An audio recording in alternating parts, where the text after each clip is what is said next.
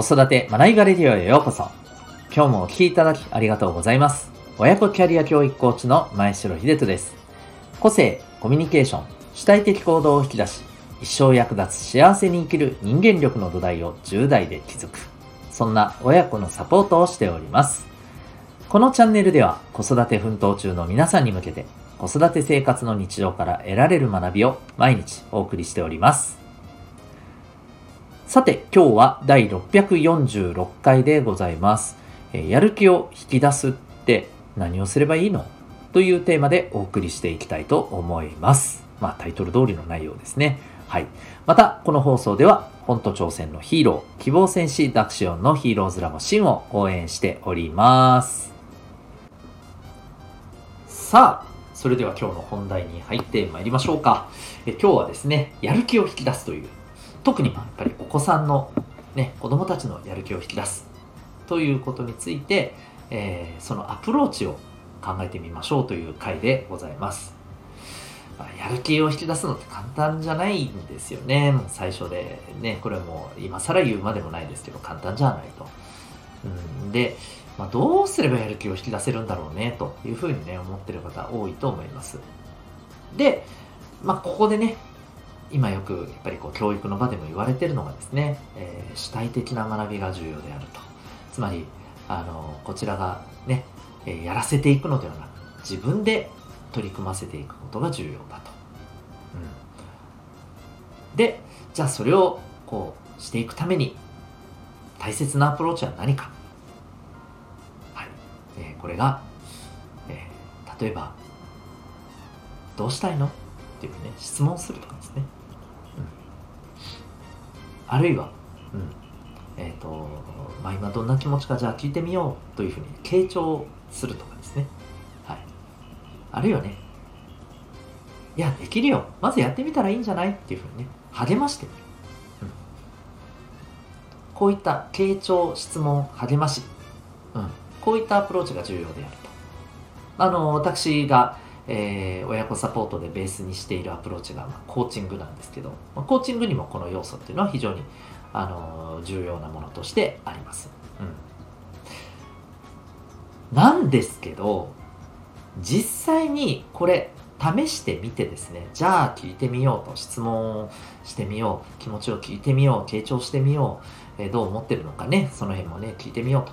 あるいはね、しっかり励まして、できるよっていうふうにね、やっていこうと。沖縄の方言風に言うと、しかしてみようみたいなね。はい。えーっていうこともね、やってみた方いらっしゃると思うんですよ。で、やってみたものの、いや、なんか微妙な反応なんだよなと。なんか、全然引き出せないんですけど、みたいな。そういう、あのーね、ことをかん、こう、体験されてる方も、僕は少なからずいらっしゃると思うんですよね。うん。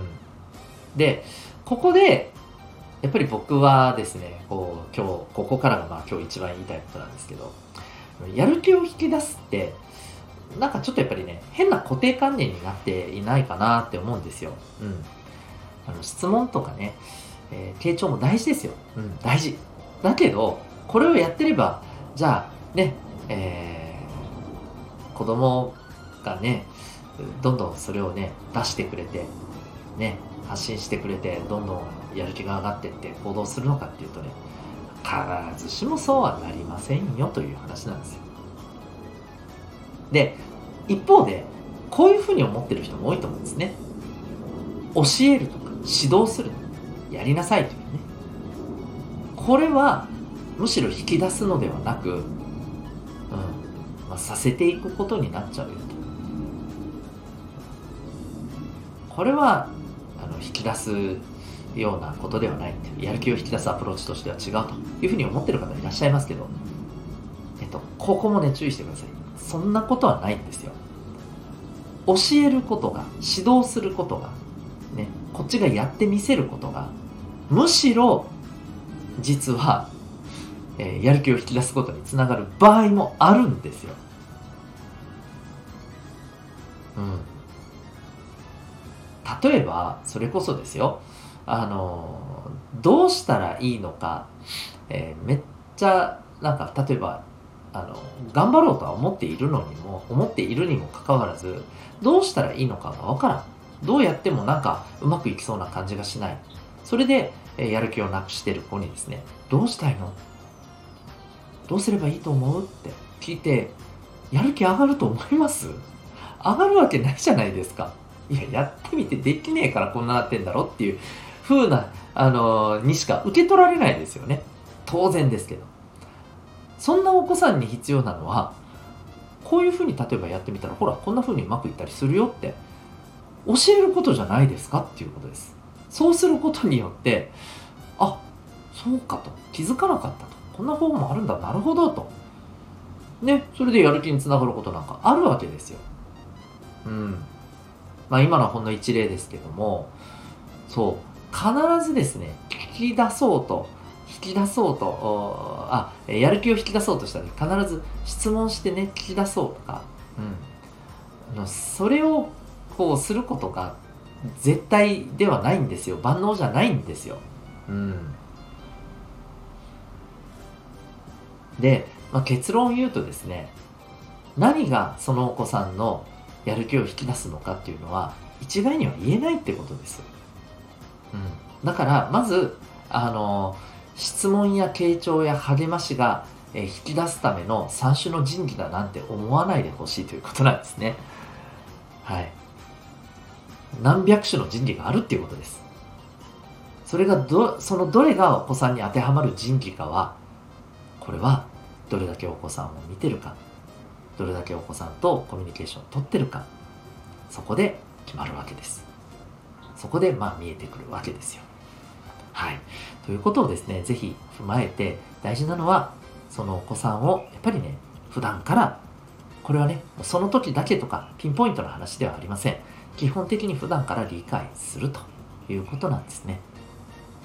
はい。ぜひ、ここの部分を大事にした上で、やる気を引き出すアプローチを、そこ、その子に、そしてその時に、その、えー、状況に応じてアプローチできるっていうことが重要です。はい。えー、もうお聞きいただいてわかると思いますが、簡単じゃないわけですよね。はい、魔法ではないですよという話でございます。えー、ぜひ普段からのコミュニケーション、えー、理解っていうところを大事にしていきましょう。ということで今日はですね、えー、やる気を引き出す。で、何をすればいいんですかと、そんなテーマでお送りいたしました。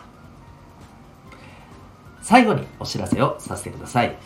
えっ、ー、と、まあ、今日のお話のですね、このお子さんにもよって、え、やる気を引き出すアプローチっていうのは変わってきますよという話をしました。で、えー、もちろんですね、これ、あの、いろんな要素が関わってき、えー、ますけれども、その一つの大きな要素に、そのお子さんのそもそもの、えー、コミュニケーションや目標に対するアプローチ、えあるいは意思決定、こういったところのですね、特性というものが大きく影響しているのはあのあります。はいまあ、例えばですね、えー、いろんな人の意見を聞きながら一つ一つ、えー、進んでいくっていうふうに、えー、していきたいと。そういう特性のあのお子さんもいらっしゃるんですよね。で、そのお子さんのやる気を引き出そうと思ったらですね、当然、あれもこれもっていうふうにえー、一気にごちゃっと投げたりですね、あるいは、えー、とてもこう先のですね、えー、遠い目標、大きな目標をドーンと置いてっていうことをするよりは、一つ一つ目の前の目標というものをですね、丁寧に、えー、一緒にね、考えながら作って、で、そこに対して、えー、丁寧に寄り添いながら行動をしてもらうと。うん。で、できたことがあったら褒める。当然必要であれば教える。指導する。